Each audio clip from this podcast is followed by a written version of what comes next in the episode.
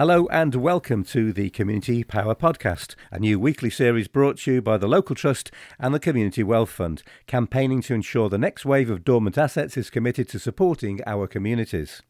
My name is Chris Allen, and in this series, I'm going to be teasing out some of the best examples of what's happening in communities through the experiences of those living and working on the front line. I'll be focusing in particular on what happens when you give local people the money, the power, and the assets to make a difference in their neighbourhoods. With me is Beth Lazenby, who's the series producer.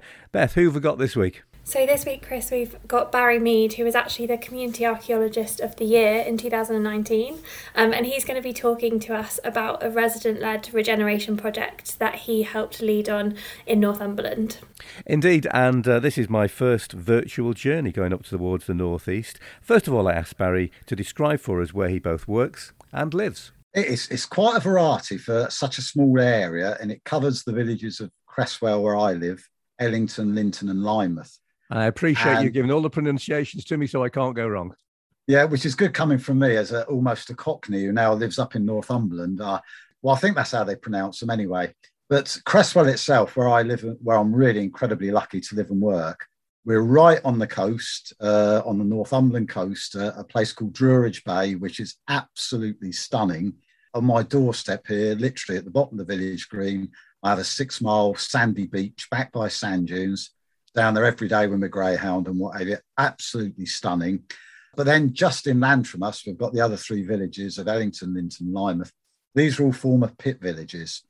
And uh, no doubt, as listeners are well aware, the Northeast was really one of the mining capitals of the world at one time. But with pit closures, which has been going on since the 60s, it's had a huge impact on Southeast Northumberland and certainly Ellington, Linton, and Lynemouth. Really, only came about because of coal mining. And when the pits closed, we've ended up with a huge amount of deprivation as a result of it. And although things are a lot better now, we still have some of the highest unemployment rates in, in the country, etc., etc. But what what amazes me is so I'm incredibly lucky living on the coast here. But the folk up here, and I've lived all over the country, they are definitely canny. You cannot me honestly, yeah, I speak funny, yeah, but they know who I am straight away as soon as I open yeah. my gob but they are so incredibly friendly. It doesn't matter where you're from or whatever, they, they really embrace you. So that's one of the reasons I love being up here. You know, despite all the hardships and the problems, people are amazingly friendly. So it's it's a brilliant part of the world. I love it. So I can never move south again. I was going to ask you there about community because obviously when the pits went, uh, there was a sort of ripping out of community in many ways as well. It wasn't just about the jobs and the unemployment. Mm-hmm. But you're saying there actually it's a very positive community, but the kind of projects you're getting involved in, sort of obviously bringing people together, that's a key aspect. Too, too right, and I'm not saying it's it's perfect here. Isn't. There's still all sorts of issues up here, but no, projects like this show when this started, was it ten years ago now? Blooming heck. Um, We've all gone yeah, a bit grey in that uh, time. Uh, yeah, I'm only 21.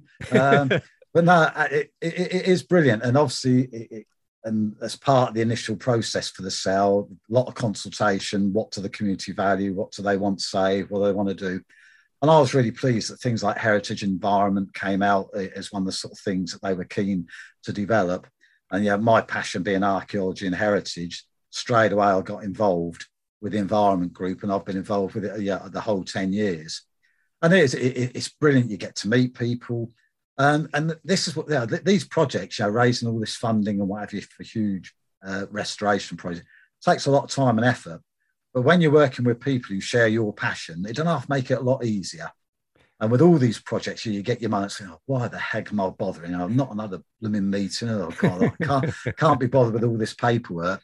But then you think of the end goal and the people you're working yeah. with, and that that so it's all about people. Yeah, I love the heritage, but getting the people, young and old, engaged. That's what it's all about, isn't it? Really. You mentioned that you're an archaeologist. It's where your passion comes from. Where did that passion start off with you? I've no idea. I'm one of four children. There's no history in my family of any interest in history or archaeology. Uh, when I left school, which is a lot of years ago now, I'm nearly 68. Uh, I joined the civil service in London, which I'm glad I did because I hated the job so much. Uh, I thought I cannot do this the rest of my life. And I'd always had an interest in history. And we're going back to the 1970s here. And I went, but I love practical things. I love physical work. So I thought in the end, after a few years in the civil service, let's pack all this in. Let's go to university as a mature student, see if I can get in to read archaeology. And that was in 1977. And I did three years there, the best three years of my life. Went on loads of digs, and I'm still digging to this. I spend most of my summers uh, digging up most of Northumberland. I, am always that's it. I, I'm, if there's a hole there, it could have been you. Is that the case? I am brilliant. I am a human JCB. I'm not saying I find a lot, but I'm damn good at shifting the soil. I just love it. I, I cannot explain. Well, again, I love the digging, unearthing stuff, but again, you're working with community volunteers. We've got the same interest, and we don't half have a laugh. It's just brilliant. Uh, I shall die happy. And uh, well, not not just yet. Uh, not but, just yet, I hope. indeed. So you, you talked there about getting people involved, and what about children, young people? Do they buy into this idea of history and uh, digging stuff up? absolutely crucial. One of the reasons that, that the Peel Tower, this 14th century tower, which we've now saved, one of the re- every year, uh, Historic England produce what they call a Heritage at Risk Register, uh, which means if you get on that register, your building's in a pretty poor state of repair, and if you don't do anything soon, you're in big trouble. And one of the reasons it was at risk was the amount of vandalism it was suffering from. I'm trying not to generalise, but it's generally younger people were going there having drinking sessions, smashing bottles against it, covering it with graffiti, breaking in, pushing off some of the stonework, and generally, yeah, making it a very unpleasant place and what have you.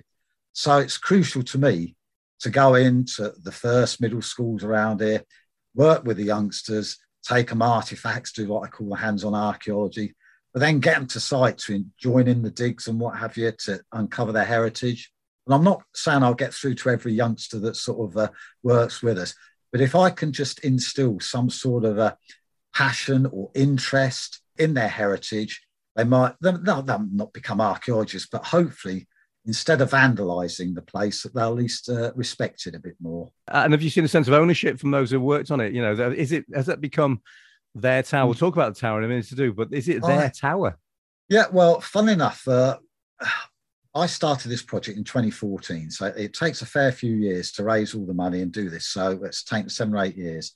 And we actually opened the tower in July of last year to visitors.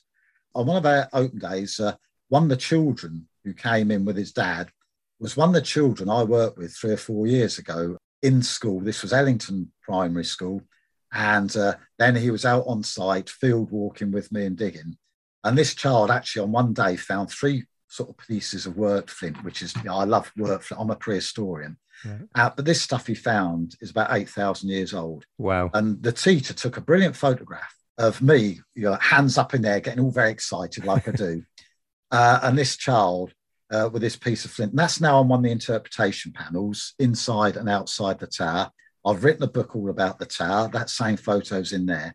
And that youngster was at the tower last summer with his dad to see the tower and what. So he's been back three or four times now, and that that's just sort of one example. But now, well, I'm not saying he was ever going to vandalise it, but he, he, he, him and his dad just love what we've done, what we've achieved, and hopefully in years to come, this youngster will be one of our volunteers helping run the place as well.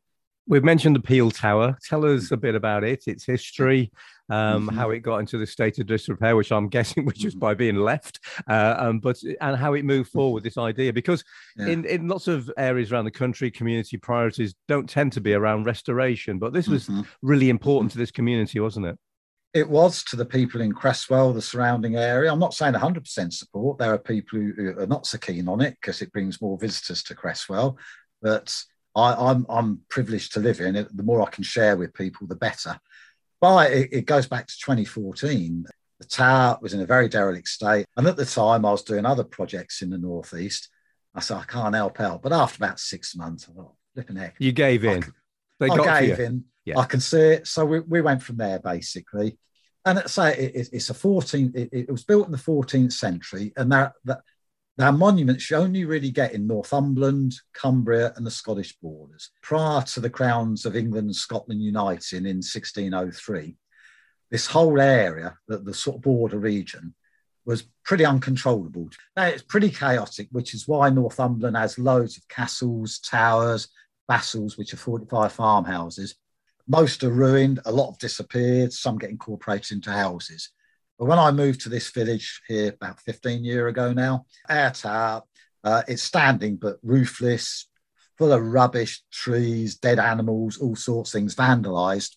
So it's in a pretty poor state of neglect. And so eventually, say six months later, I joined in with the project and started putting all the funding bids to the. I was going to say, you mentioned there the funding and how much it cost to get this thing done. How did you go yeah. about that? The crucial part in all of this is the Heritage Lottery Fund. And they are brilliant. There is so much heritage that in the last 20, 25 years wouldn't have been preserved without lottery funding. We're looking at about £875,000. Right. And the lottery will give you up to 95% of the funding. So you start off having initial meetings with the lottery, explaining your project. Is it something that they might support? And uh, if it's something of interest to them, you start then going through the formal application processes. And yeah, that's an important point there because I think the lottery's changed over the past few years in mm-hmm. terms of they want to work with you as partners. And the people I've worked with uh, who are based in Newcastle, absolutely brilliant. But that, you know, we've both got the same end. They've got all this money pouring in they've got to spend it yeah. and i want to spend it for them but we want to make sure between us it's for worthwhile projects. It's public money. One of the things i've heard them say is um, don't bring us your applications bring us your ideas. Exactly right you know because say we've all got what we think are great ideas but they might not meet the criteria for the lottery for sale whatever. So you could do a huge amount of work and end up wasting your time now, one of the most difficult things I think many big local areas and many community areas have done, and I think this goes back a long, long time, is engaging the community because, yeah. again, it's not just about, as you was talking there about, you know, what the money is being used for. There's got to really be proof there that this is what the community wants. How exactly. did you go about all that? Well, that's again like in the Cell uh, project 10 years ago when it started, that the first thing Cell were doing, not just for environment and heritage, but for education, for housing, whatever, loads of meetings, loads of opportunities for local people to meet, doing cons- loads of consultation work. Even if they couldn't attend meetings, you know, you'd uh, put stuff on Facebook, you'd do it through social media, giving people the chance to put in their views and find out what the community wanted and what, what the community's priorities were. So you've got to prepare to put in the miles, put in the time and what have you. But Heritage, you know, scored pretty highly uh, amongst what the community wanted. You know, for other people around the country who might be listening to the, the, the, podcast at the moment, they might not have a, a, a tower at the bottom of their garden like you mm. have. Uh, you know, the impact of this is way beyond restoring yeah. the tower. You talked yeah. about the way the vandalism was there and the sense of mm-hmm. ownership, mm-hmm. so it's reducing crime and antisocial behaviour. You talked mm-hmm. about the engagement and the fascination of children getting involved, which will impact positively uh, on yeah. their education as well. You've also talked mm-hmm. about visitors coming in, not wanted by some, but that also will boost the economy as well. So it might mm-hmm. not be people have a tower, but there might be a project there that will have all these uh, impacts in their community. I had a brilliant example last year. One of our volunteers, she only started uh, after July when we actually opened the tower. I was on the first floor of the tower with her, engaging with the, the public, explaining a bit more about the building. But afterwards, she, she came up to me. She told me, she said she hadn't smiled so much in an afternoon for, for years. Now, this lady, she lived by herself, recently divorced and whatever. So going through a pretty rough time. And that almost brought me to tears this project for that one person has given her a purpose in life. It gave her joy, and she looked forward to. Kind of, and now she's one of our regular helpers. Uh, and now, uh, one thing I've set up in the tower is like a little sandpit for the children to excavate. Put in one of my archaeology trails. I've no idea how privileged they are to handle one of my trails. And I've, again, I've planted various bits and pieces in it. And now this lady, she supervises that and she loves it, getting the chance to meet children, the parents, doing something really worthwhile. So, you know, as you say, there are so many other pluses with these projects. Barry, thank you very much indeed. And through you, thank you to all those who worked with you because it wasn't a, a one man band, this at all, and, and all the oh. volunteers you now work with. Mm-hmm. Yeah, I will pass that on. Uh, I'm going there now to do a bit of digging.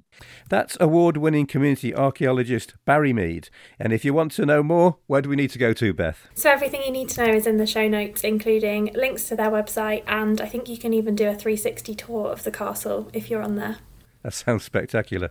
Uh, anyway, I look forward to you joining me next time on the Community Power podcast, which is brought to you by the Local Trust and the Community Wealth Fund, campaigning to ensure the next wave of dormant assets is committed to supporting our communities.